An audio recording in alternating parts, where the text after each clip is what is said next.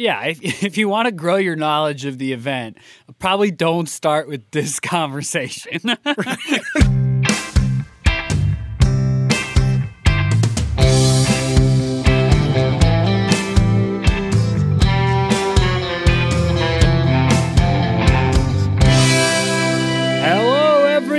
Welcome back to No Script, an unscripted conversation about theater's best scripts. I'm Jacob Mann Christensen. And I am Jackson Nikolai. Welcome back. Welcome back to the last week of our themed month of this season. That is right. It has been a wild ride for Season 7's themed month. If you're a longtime listener, you know that every season we take 1 month of conversations and discuss scripts that have something in common. In the past, we've done a month of Arthur Miller plays. We've done a month of musicals. We've done a month of one-acts, and so on and so on. 7 times now. We're on the 7th one, so we're running out of ideas. No. We're not. We've got great themed months ahead of us, I'm sure. But this themed month has been Murder Month. That's right. We've been looking at various plays with murder as a central feature of them. We started the month with Macbeth before moving on to Death Trap. We took a brief break with You Can't Take It With You. And then last week we did very long title play. Charles Francis Chan Jr.'s exotic oriental murder mystery, I believe. Yep. And we've kind of run the gambit on how we say murder is a part of the plays, right? Macbeth, a very murdery play. Death Trap's a very murder mystery play. Charles Francis Chan Jr.'s exotic oriental murder mystery has a lot of theme of murder, but perhaps never an actual psychological murder. Symbolic murder, metaphorical murder.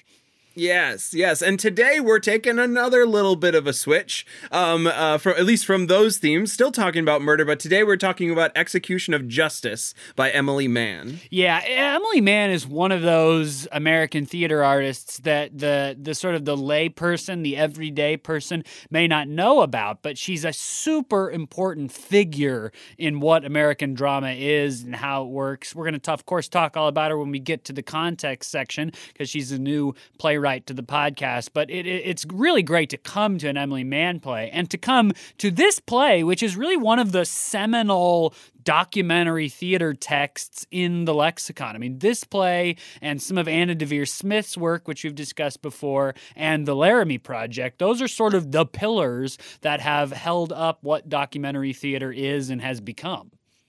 Yeah, and that's going to be a fun last sort of lens to look at Murder Month through a real-life situation with real-life characters through documentary theater and what documentary theater can add to the retelling of history and of actual events that happen.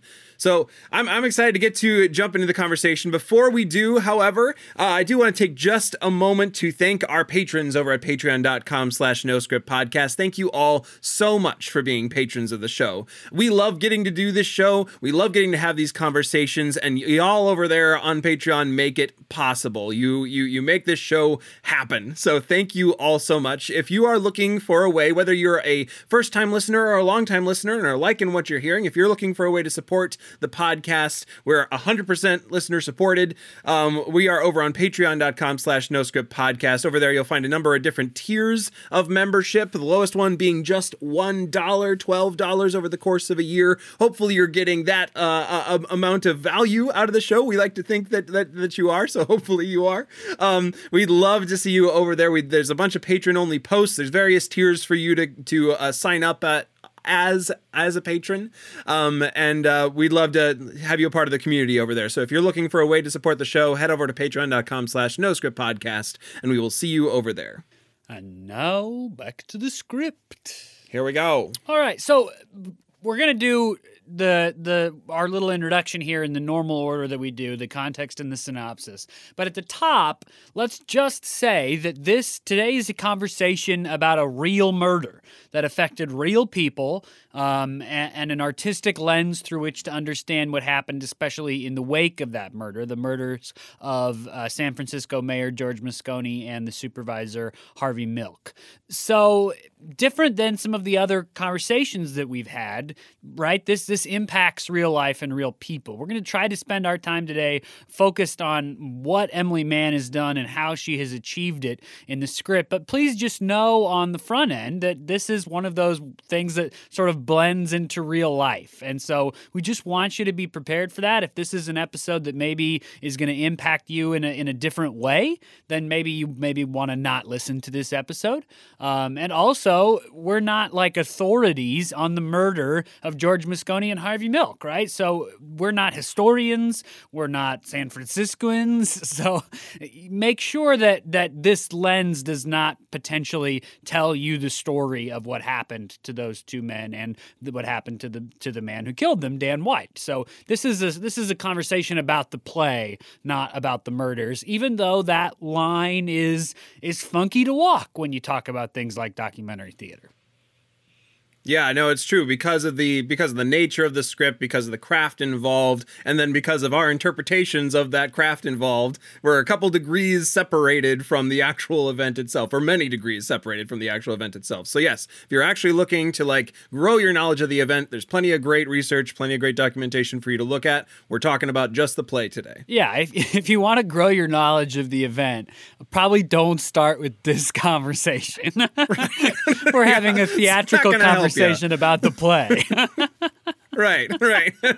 Okay, so back at it. Emily Mann, I gave a little bit of an introduction in the prequel, but I just want to echo that. If you're a person who loves theater, especially in America, get to know Emily Mann. Get an anthology of her work, listen to some interviews. She is a really impactful human being in American theater. She is a director and a playwright. She's done some screenwriting. She initially got her BA in English literature at Harvard and then went on to get her MFA in directing at the University of Minnesota. And so she's kind of had this dual legacy as an impactful playwright and especially an assembler of texts and a fairly impactful American director. She was the artistic director at the famous McCarter Theater Center, right? So that's the theater in Princeton. And she was the artistic director there forever. In fact, just last year, following the 2020 season, she finally retired from that position that she had held and really shaped what the McCarter Theater Center is in America for a really, really long time. As an artist, she's received the Peabody Award, the Hull Warner Award, the Helen Merrill Award, 8 Obie Awards, a Guggenheim Fellowship. She was the 2011 Person of the Year from the National Theater Conference. So really impactful writer, thinker. Really encourage you to check her out more if you're interested in what American theater is.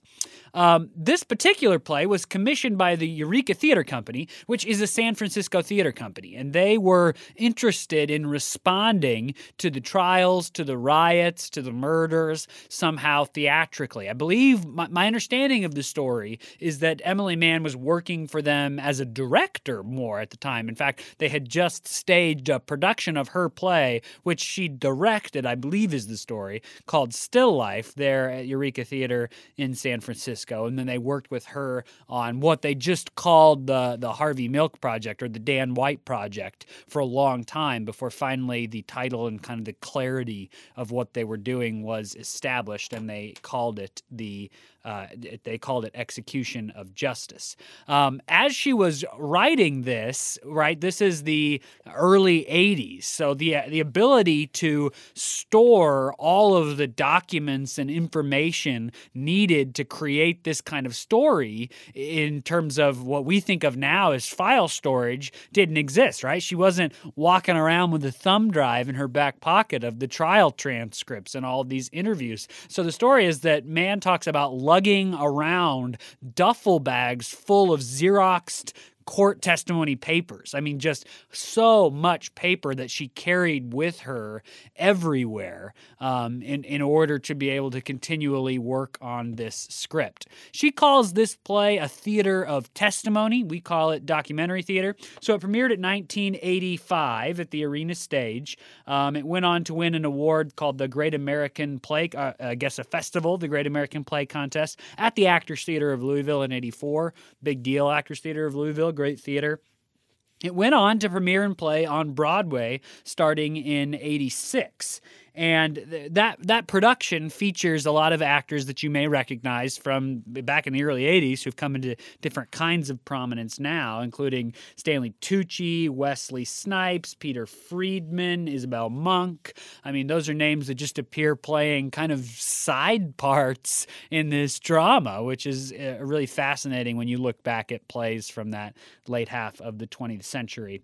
This play won the HBO New Plays USA Award, the Helen Hayer Award, the Bay Area Critics Circle Award. It was nominated for a Drama Desk and an Outer Critics Circle Award. There was a film adaptation in 1999, which went on to be fairly well lauded too.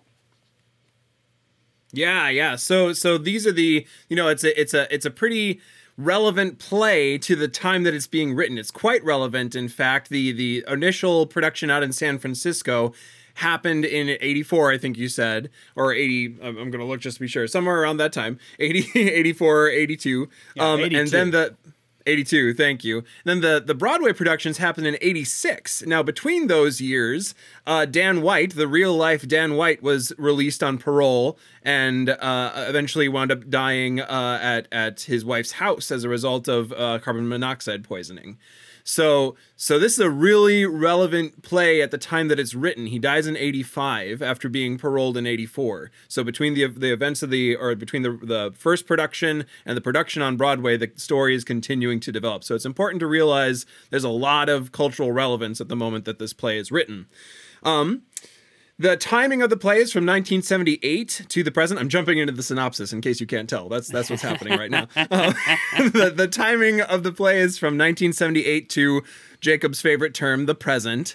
Like when the play was written. When the play was written, which was 1982, and then subsequently in 1986 when it was produced. The place is San Francisco, and the words, the note at the front of the script is the words come from trial transcript, interview, reportage, and the street.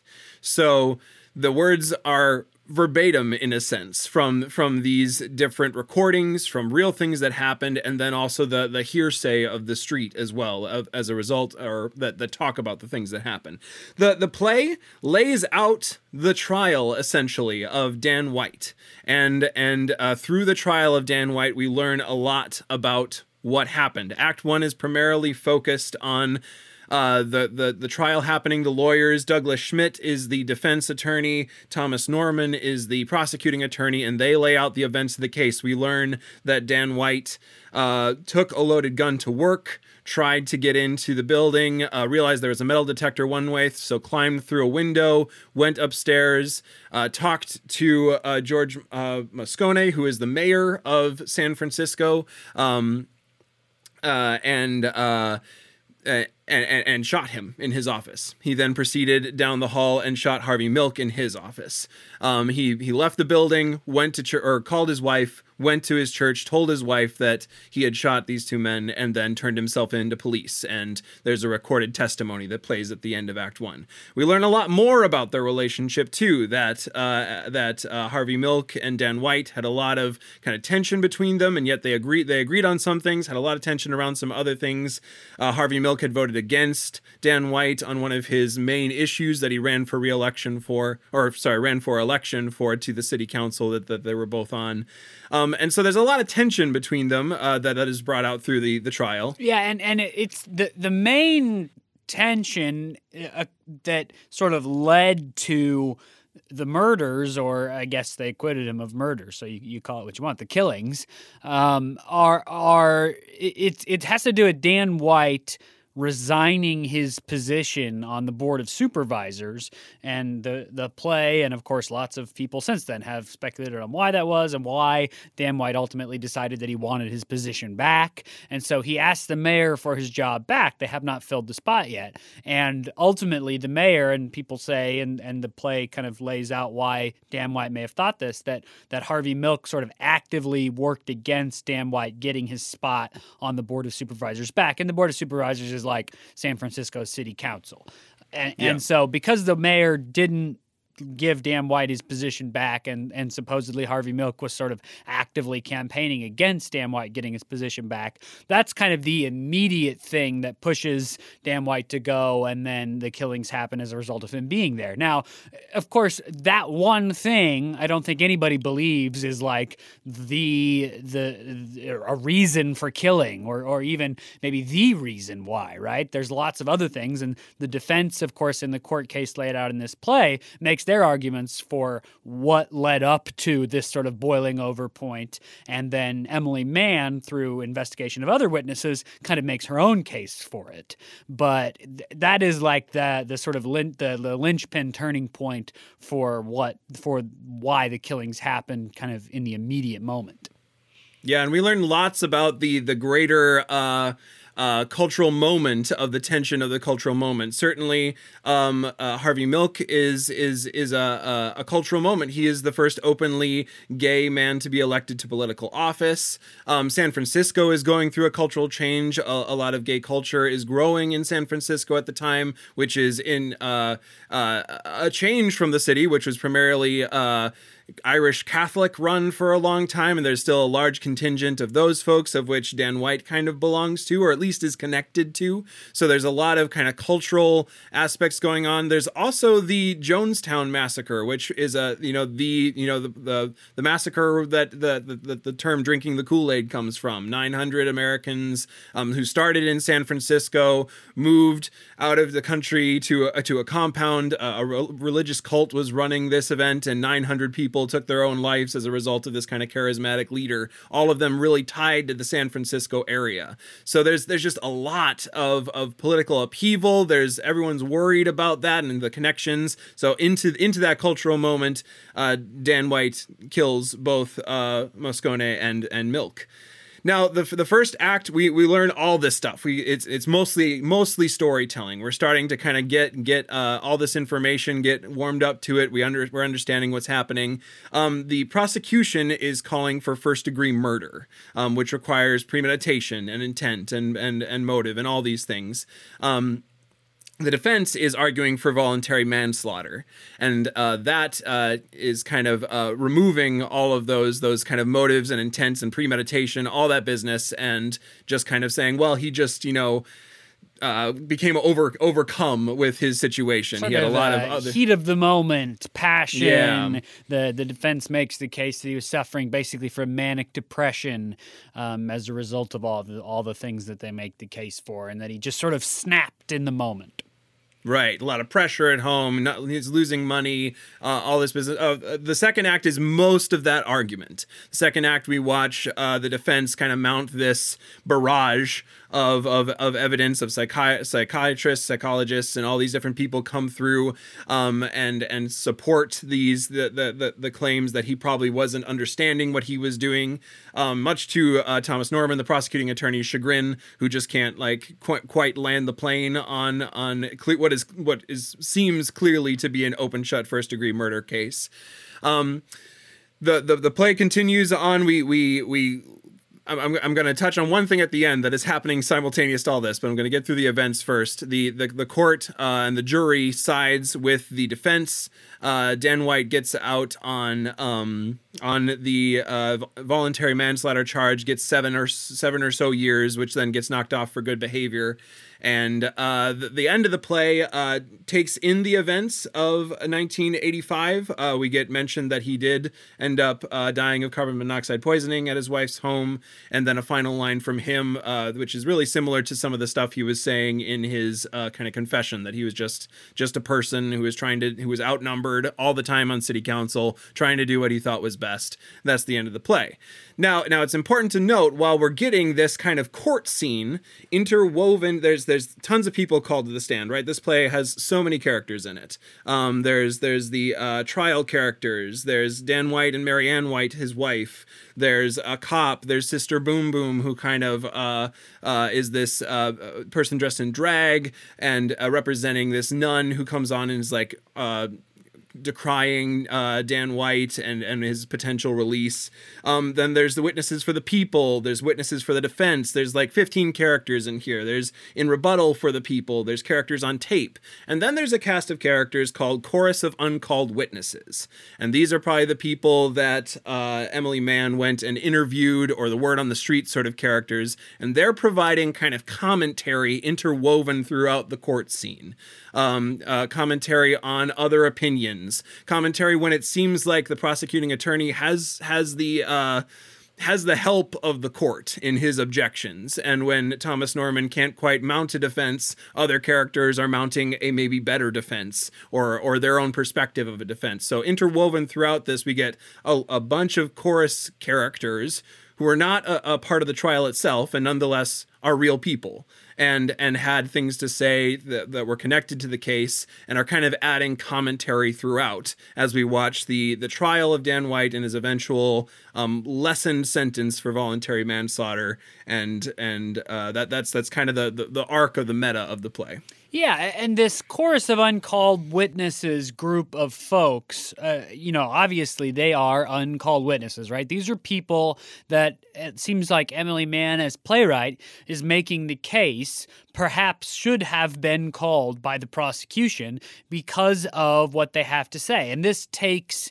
kind of a number of different forms. One thing that is mentioned several times in the course of the play is that the prosecution basically allowed the defense to spend a lot of time on Dan White's character and person, who he was as a human being, but that the prosecution never did that for Harvey Milk or George Moscone. There was no sense of empathy, sense of, this is, sure, Dan White's family might be without him if he's in prison, but what about these two men and their families? And this is what their life is like. This is who they are. And so some of the Chorus of Uncalled Witnesses are just people who knew and loved Harvey Milk and George Moscone and sort of lending a sense of the personal loss that is going to be suffered by the community, by the family, by the friends of these two men. Then there are also witnesses with sort of specific knowledge of some kind. The initial jailer who oversees Dan White as he's in took after he turns himself in. And he has things to say like, well, look, he didn't seem depressed. He seemed fine.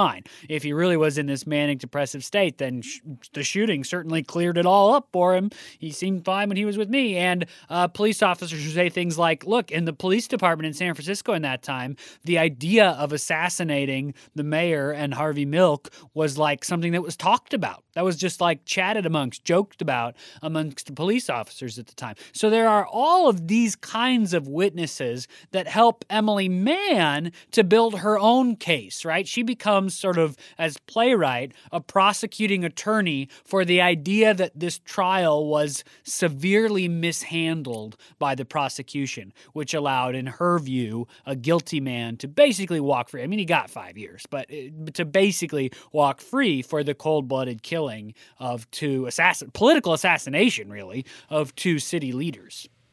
That is one of the fascinating things about this play, is it both presents a verbatim report, right? Something that if we're thinking about a verbatim report or words from someone, we're generally thinking that, we're getting it about as close to the horse's mouth as we possibly can, right? Like you have this sense of, well, we're giving these people a fair shake because we're listening to their exact words. We're not rewriting the character and inserting a bunch of motives and making it a cool theater piece or something like that. These are the exact words of the people. And then you also have the lens of this chorus and the craft of the playwright. When the chorus speaks, when these verbatim words are interrupted or commented on, that provide this lens. You definitely get the sense that the playwright and the word on the street or the people in general have a different thought about whether justice was served than the court does, the court and the jury does, because you get these commentaries throughout. Like for instance, very early in the trial proceedings, the defense attorney Douglas Schmidt is picking the jury. And saying who is on and who is off. And he's being sure that anyone who could possibly have any sympathy for either George Moscone or Harvey Milk is off of the jury. And by contrast, Thomas Norman exercises a very small number, like 3 or 5 objections out of his possible 20 objections to the jury members. And you have these characters commenting on that. So that's the way that these events are kind of told verbatim, and then commented on by the other characters and the community members who this murder affects.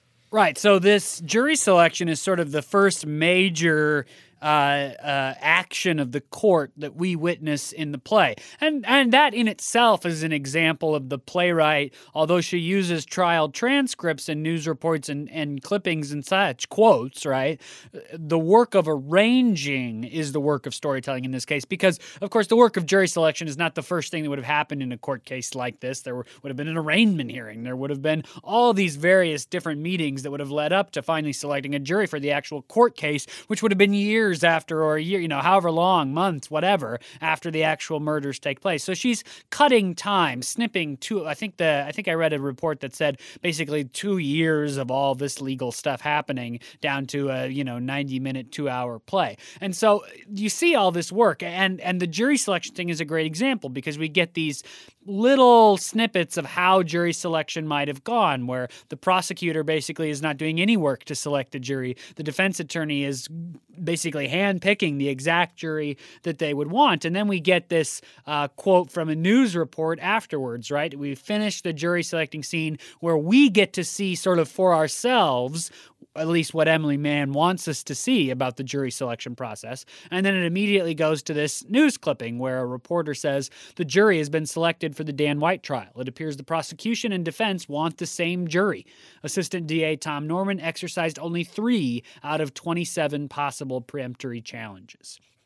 So we get also sort of an analysis of what we just saw, but again, pulled from these historical archives, or they feel like that to us now, although, as you pointed out, that they were very relevant and happening actively when the play was being created. Right. And as far as the kind of relevancy and the visceralness goes, you also have to keep in I mentioned in the synopsis that the Jonestown massacres had just happened, and feed into this story pretty closely. I'm spacing on the name of the cult leader. It's a very famous name, and I'm spacing on it at the moment. But the leader had ties to San Francisco politics. There was lots of threats back and forth between various groups concerning this, and all during the month of November, which is when Dan White killed both Moscone and Milk. You have this news coming in that more people have died at this compound, and more people are dying, and more of these connections. So there's this communal grief happening. It's only mentioned a couple times in the script, kind of assumed that we know much about it, and that is some of the kind of cultural relevance tinge to it as well. In the same, but prior to 9/11, the Jonestown Massacre was the greatest death of American citizens. So civilians, and so that is certainly playing into the events of the play, and just is kind of assumed in the water of the writing of it. Yeah, well, actually, before we started recording, Jackson and I were kind of chatting about how the language used to describe that tragedy in the play, clearly this is a play from like 30 years ago, because it's just not the same language that we use today to talk about what happened. And so it takes you a minute to sort of be like, oh, I see what they're talking about now. Now I sort of understand the cultural moment that something like this happens in. Right. And so you have this pressure cooker that is well laid out. At least the defense tries to argue for it pretty significantly, that Dan White feels threatened by various groups. That's why he had a gun, that there's a lot going on, and that his pressure around him, pressure from his family, pressure from the group that got him elected, pressure from the job, pressure to make money, all of these things kind of drive him to both this depression. There's a pretty famous Twinkie's argument, Twinkie defense, that he's just been eating sugar for months and months, or weeks and weeks, certainly, and watching TV, not doing all the normal things that he did. So there's this big argument from the defense that there's this community of pressure around him that lead him to this snap moment where he doesn't know what he's doing. Yeah, in terms of the story Emily Mann is trying to tell about the events that took place, she's done an incredible job crafting the idea that the defense took this really human, sort of empathetic approach to how they were going to paint Dan White, all the while knowing that there are all of these cultural and political things happening in San Francisco politics, which are going to assist the defense in ultimately getting the verdict they want. All the while, Emily Mann paints the prosecution as sort of out of touch, maybe even tinged a little bit by those same San Francisco politics that were sort of driving what was going on. There's a great example of that early as the trial actually gets underway, where the prosecution, this is one of those scenes where she has taken things, and this is basically the whole play, really, but she's taken things that don't occur simultaneously and layered them on top of each other and how they are being presented in order to sort of make a point. So what's happening is one of the things, of the two things that's being layered, is that the prosecution is interviewing the coroner, who is describing basically the gunshot wounds to both Milk and Moscone. So that's one thing that's happening. All the while, there's also happening the defense basically making opening statements about the kind of case they're going to lay out, who Dan White is, the political pressures, the societal pressures, the family pressures, the mental health pressures that were on him all at once. Now, of course, in the trial, those two things don't happen simultaneously, but she puts them on top of each other as part of her storytelling technique. And what ends up happening is you watch as the prosecution gets the coroner to describe these gunshot wounds, but it is obtuse language. And you can sort of see the story the prosecution is trying to tell, like, look, he shot him and then he leaned down to shoot him again, so it wasn't out of the heat of passion, this was malice. But the coroner is just using obtuse language to describe the gunshot wounds and try to tell that story, and it's not very effective. All the while, the defense attorney is saying things like, good people with fine backgrounds simply don't kill people in cold blood. It just doesn't happen. And obviously, some part of them has not been presented thus far. Dan White was a native of San Francisco. He went to school here, right? So the defense is telling this deeply empathetic human portrayal, easy to understand, easy to emotionally connect with story about this person of Dan White. And the prosecution is laying out this sort of out-of-touch, obtuse story that's much harder to connect with. And so you see Emily Mann say, well, look, I'm going to take these two things that didn't happen at the same time and give them to you at the same time so that you can make a judgment about who was doing a better job in trying this case.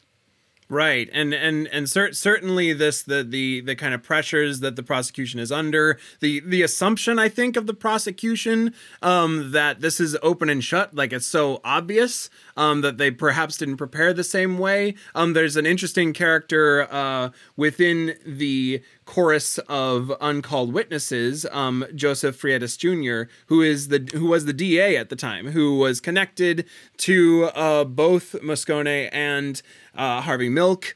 So he felt that he couldn't take on the case, but he was the one who helped assign Thomas Norman to the case. And he has these interesting critiques or side conversations or voices from the chorus, however you want to phrase what the chorus is doing, where he's saying there was much more that could have happened. And here's how it could have happened. Here's how I wish it could have happened. But it didn't. I'm not really sure why. And you have this kind of this critique coming of that moment, from other voices, from the DA, that kind of looks at how the case was made, perhaps poorly, and was fought for perhaps unexpectedly.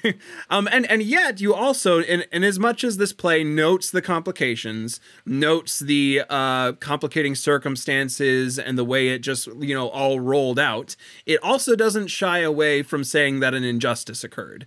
The constitution of the jury being very sympathetic to Dan White in its makeup is noted on. You also have the same district attorney character saying that he heard one of the jurors saying, well, what's going to happen to Dan White's wife if he's, locked away for forever? And his response is, what's going to happen to Dan White and George Moscone and Harvey Milk's families now that they're gone? So you have that kind of imbalance of justice, the bias of the jury. You also have pretty frequently the court tries, I think, in its courtness. Just to clarify, the character of the court is that's just how the name appears in the script. I think it is intended to mean the judge when they say the court.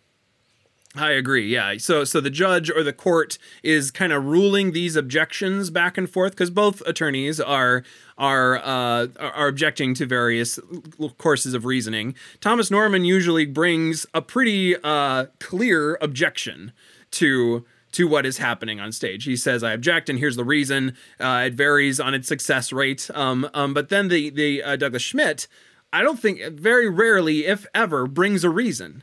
He just objects. And then the judge says, sustained, and here's why. So you have the judge kind of like supplying Schmidt with some help for his objections, perhaps even showing some of the judge's own bias to the case, that he is kind of controlling what Norman can do, what line of reasoning Norman can pursue. And so you do have this critique, that critique of an injustice. You have that coming through pretty clearly still through the play's voice, that there was something wrong, that the eventual decision of the jury was unjust in some way. And that's where this kind of a piece diverges from like a courtroom drama play or TV show or movie, where the end result is hung out as a sort of mystery, and we watch the attorneys. You watch the second half of every Law and Order episode, right? It's like, what's going to happen with the evidence presented by these two different attorneys? In this case, the end result of this trial was already known when the play came out, right? This was a big deal. Still is, right? Most people still know the name Harvey Milk and what that means if you talk about that assassination, right? So the end result of this trial is held as a fact, and that's why it is not held as a mystery in the play. Very early in this script, the former assistant of Harvey Milk's is basically being interrogated in court, and when he finishes, he comes out and says, this thing is over. They asked the defense attorney asked me a clearly queer-baiting question, and the jury didn't look shocked at all. I think he says they didn't bat an eye. This thing is over. So we get the analysis of a character that it's over, but then just pages later, we have an interview with the DA. I think this is the same interview you were just talking about, but that interview with the DA clearly happens a while after the court case has been decided. So she's taking something from much later in time and giving it to us in the middle of her portrayal of this courtroom. And what the DA says is they acquitted Dan White. The jury acquitted Dan White. Here's some of my analysis on why. So we're told in the first half of the play what the end result of the trial is going to be. And what I think the purpose of that is, beyond just a recognition that we, the audience then and even now, already knows, is that it asks us to focus on how the end result came about rather than wondering what the end result is going to be. This is not a mystery of result. This is a mystery of method. Yeah. So that awareness right away, whether you have lived through the events or not, but early on in the play, that he was essentially acquitted of his first degree murder of these two is kind of sets the bar, and then you grapple, then you stay awake for the rest of the play through all these different events that are happening, and you also have this. It's a play that could be a court drama. right? Like the scenes are so intense. The scenes are, it seems like what I would be saying if this was not a documentary at this point was, this is such a well-written play that has like such building drama and great counterpoints and arguments, great courtroom drama that is building throughout, arguments that are made very well. You know, it has the feeling of a court drama. And yet it is in fact real life and is in fact interwoven with all of these real stories. So the line gets blurred as you read it between, am I hoping that there's a different outcome than I know is going to happen? And if so, where is my attention being drawn? Is my attention being drawn to the possibility of a more just outcome, or that focus on systems and how systems work, and whether something could have happened differently, and examining the event itself rather than staying on board with the characters throughout the play? And it's the way that Emily Mann takes the hours, weeks, months of court and dilutes them into a 2-hour play that shows her craft and shows sort of the lens through which she's trying to tell this story. A number of the reviews that I mentioned comment on the way, the lengths that she has gone to demonstrate veracity, to the point where some of the courtroom interrogations are a little boring, a little obscure, right? They just sound like a courtroom, which is mostly dull. If you spend any time in a court, it's mostly dull when you go to a court. And so her attempt to demonstrate objectivity and veracity by including those kinds of things, it does sort of lull you into the idea that I'm being given an objective record of these events. And this is the same sort of thing you experience often when you watch a documentary film, right? Is like, I'm just being told the true story. And there is always a lens through which the documentary filmmaker, or in this case, the playwright, is telling the story. And, not one way or the other about how true the lens is. Certainly I have my own opinions, and they probably align with Emily Mann's more than anything else. But that doesn't change the fact that experiencing the story is experiencing Emily Mann's telling of the story. Yes, and by extension, the voices that she has gathered verbatim. I think the other, strong voice that is telling the story is this chorus of uncalled witnesses.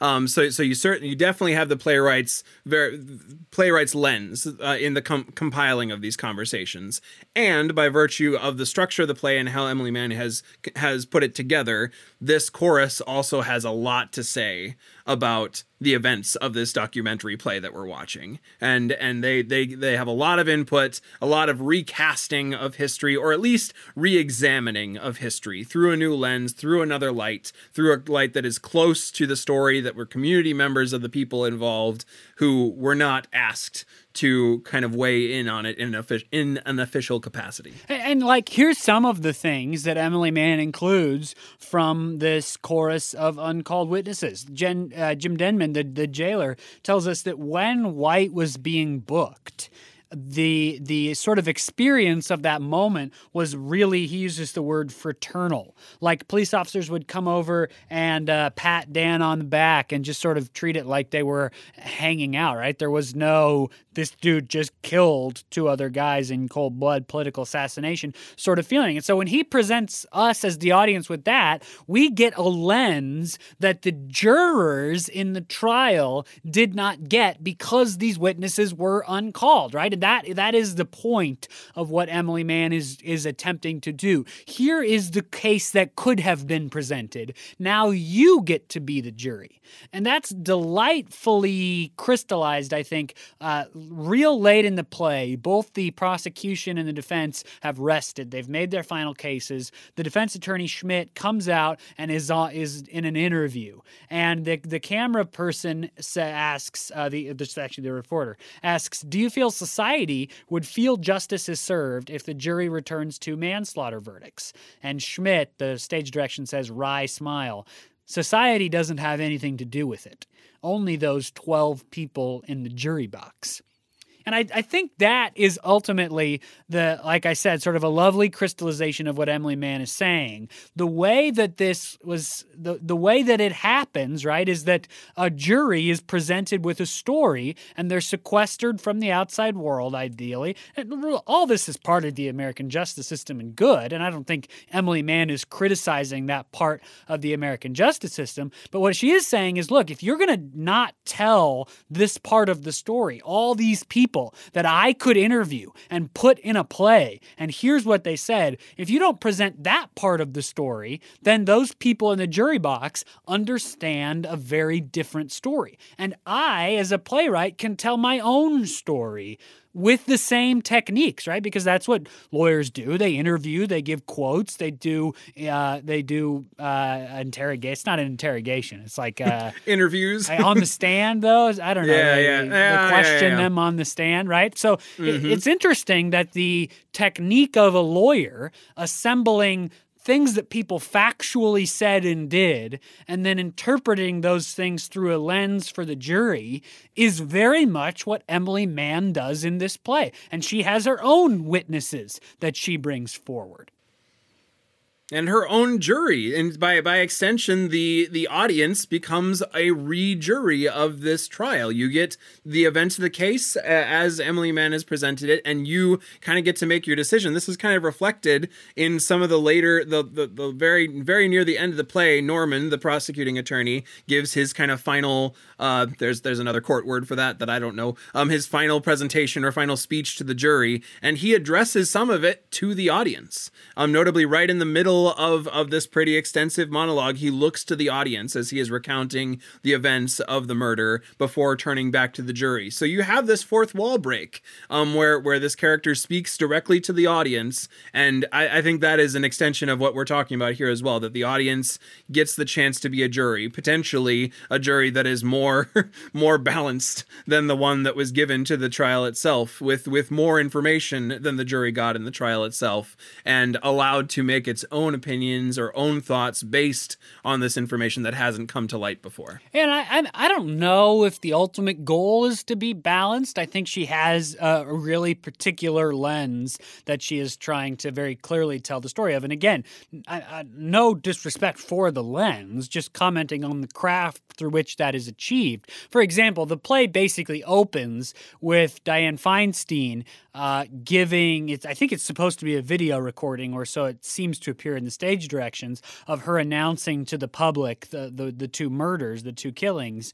And boy, it's a painful moment. Just before we started recording, I watched the video of her doing this when it happened, and it is hard to watch. That is a person who is shell-shocked announcing this incredible thing that happened, and that's a very empathetic way to start your story if you're Emily Mann trying to tell this story. We also learn something that the jurors wouldn't have known, right? Which is part of the lens, which is this is a reporter commenting on what happens after the trial. Dan White was examined by the psychiatrist at the state prison. They decided against therapy. Dan White had no apparent signs of mental disorder. So this is just part of her storytelling, right? She says this is what happens after the court decides this thing based on the case that the defense attorney presented. As we're coming down to what must be the end of our conversation, we're getting along to that time in the podcast. I want to just spend just a moment and think about these in conjunction with or in conversation with the other murder plays that we've talked about this month. I said at the beginning kind of the different sorts of themes that the various plays of the month brought out. This one certainly feels different to me. I'd be curious to know what you think, Jacob, about whether what this play is speaking into the theme of murder. What's it saying about two very clear murders? No one denies that murder happened here. Whether just the degree of the murder is what is at stake in this play. So what is the lens through which we view these murders? We've talked about lens a lot, but like what is it saying about murder itself? Yeah, that's a really interesting question. I was thinking, too, about, of the whole of Murder Month, which play stands out as the most different. And it's certainly either the play we discussed last week, Charles Francis Chan Jr.'s Exotic Oriental Murder Mystery, or it is this play, Execution of Justice. And part of it is just because those two plays are so distinct from the plays that we discussed in the first half. Now, it's not like Macbeth and Death Trap have a lot in common either. I mean, we had a very divergent themed month this year in looking at really four very different takes on killing as used for the basis of a drama. In this case, the action of murder is not so much a part of the story. The play begins, like I said, with Feinstein on video announcing that the murder has already happened. And so in this case, it is the analysis of the killing and the question of whether or not to ascribe certain kinds of moral weight and how society judged that moral weight and how the jurors judged that moral weight, how the case for responsibility was presented that makes up our story. And in that way, this play is almost more like Macbeth than any of the other plays, right? Where the question of responsibility and how this was, I mean, Macbeth is a political assassination, right? This play is a play about a political assassination, the political implications of assassination. Yeah, it's notable that this play has no murder taking place on stage. Every other play, there's been at least a fictitious murder happening on stage. This one, the murder is talked about a lot. Described frequently, in great detail and reanalyzed in great detail several times. Yeah, but the focus is not on the action itself. Rather, I agree with you. The focus is on the ramifications. The focus is on the people that it has affected, the communities that it has affected. And you get to see the confusion, the shock, the ripple effects that it has throughout all of the people connected to it. The way that the whole community, whether given a voice or not, is affected by. You have friends in the chorus of Uncalled Witnesses. You have friends of both Milk and Moscone who are still grappling with that loss. So you see the consequences. You see the extent to which this event continues to affect people, and I think that's more the focus of this play, and by extension the culture at large. As we've said before, this was a very famous case. It continued to be talked about. Harvey Milk got an award in 2009, so it continues to be talked about. It's a very relevant cultural moment that continues to have ripple effects as a result of the actions of Dan White. And the other thing that this play, I think, attempts to do is present us with this is how different stories can be told about the same event, right? I mean, this particular murder case is not one in which innocence is a possible option, right? I mean, the defense attorney says from the beginning, look, he killed him. It wasn't self-defense. It wasn't whatever. He wasn't insane to the point where he's not responsible. There is a responsibility. This is an objectively bad thing for him to have done. The question is just, what is the story that can be told with that as the starting point? And Emily Mann says, look, on the one hand, I'm going to show you the story that was told by the defense. I'm going to show you the story that was told by the prosecution. And then you can sort of see how those were weighed by the jurors and the society at large. But Emily Mann says, the other thing I'm going to do is I'm going to tell you a third story about those events. And it is then on you as the audience to say, I have been shown different lenses through which to view these sort of factual events. I mean, the fact of the killing is not a dispute. The question is the lens through which to view the killing. And what justice fits what happened, or what justice fits whatever can be told of what happened, and whether... And the big question, whether that justice actually happened or not. Yes. That's part of what the audience is being asked to decide too, is whether justice was actually served as a result of what happened as a result of this murder. I think that is probably the time that we have to discuss Execution of Justice by Emily Mann. We didn't really talk much about the title. It's a brilliant title. The double play on the word execution is really, really smart. And there's I read a great interview with her about the writing of this show and the time it took for them to develop this title for this piece, which I think is so cool. And that is also the end of our murder month. We made it through 4 plays about death. We have survived. Yeah, we made it through with our palate cleanser in the middle. So yeah, thank you all for hanging out for this themed month. The conversation about this play or any of the plays in Murder Month does not have to end here. This play is just robust. It's chock full of things to talk. We could have talked about like just one act for more than an hour. Easily. So easily. So yeah, there's plenty to talk about in this play still. We'd love to be able to continue this conversation with you. You can find us on Facebook, Instagram, or Twitter at the username @NoScriptPodcast. We also have a Gmail, noscriptpodcast@gmail.com. You can find us on any of those sites. We'd love to keep talking about Execution of Justice with you. Absolutely. If you would, please recommend this podcast to your family and friends.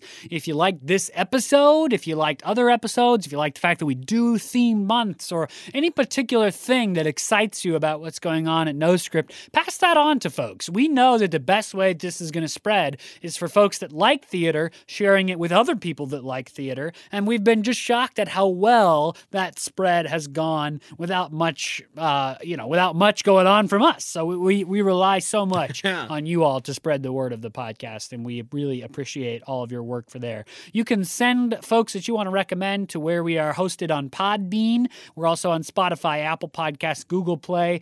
But honestly, one really easy way that you can have folks that aren't particularly technologically savvy connect with us is if they have a Facebook account, just like us on Facebook. And then every Monday when a new episode comes out, there'll be a link that appears right there that you can click. It'll take you to where you can just play the episode, just as easy as that.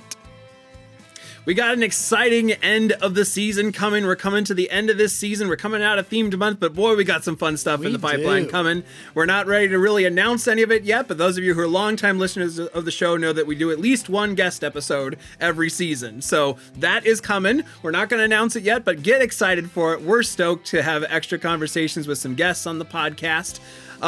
But we'll be talking about another play next week. So until then, I am Jackson Nikolai. I am Jacob Mann Christensen. Thanks for joining us for No Script, the podcast. We'll see ya.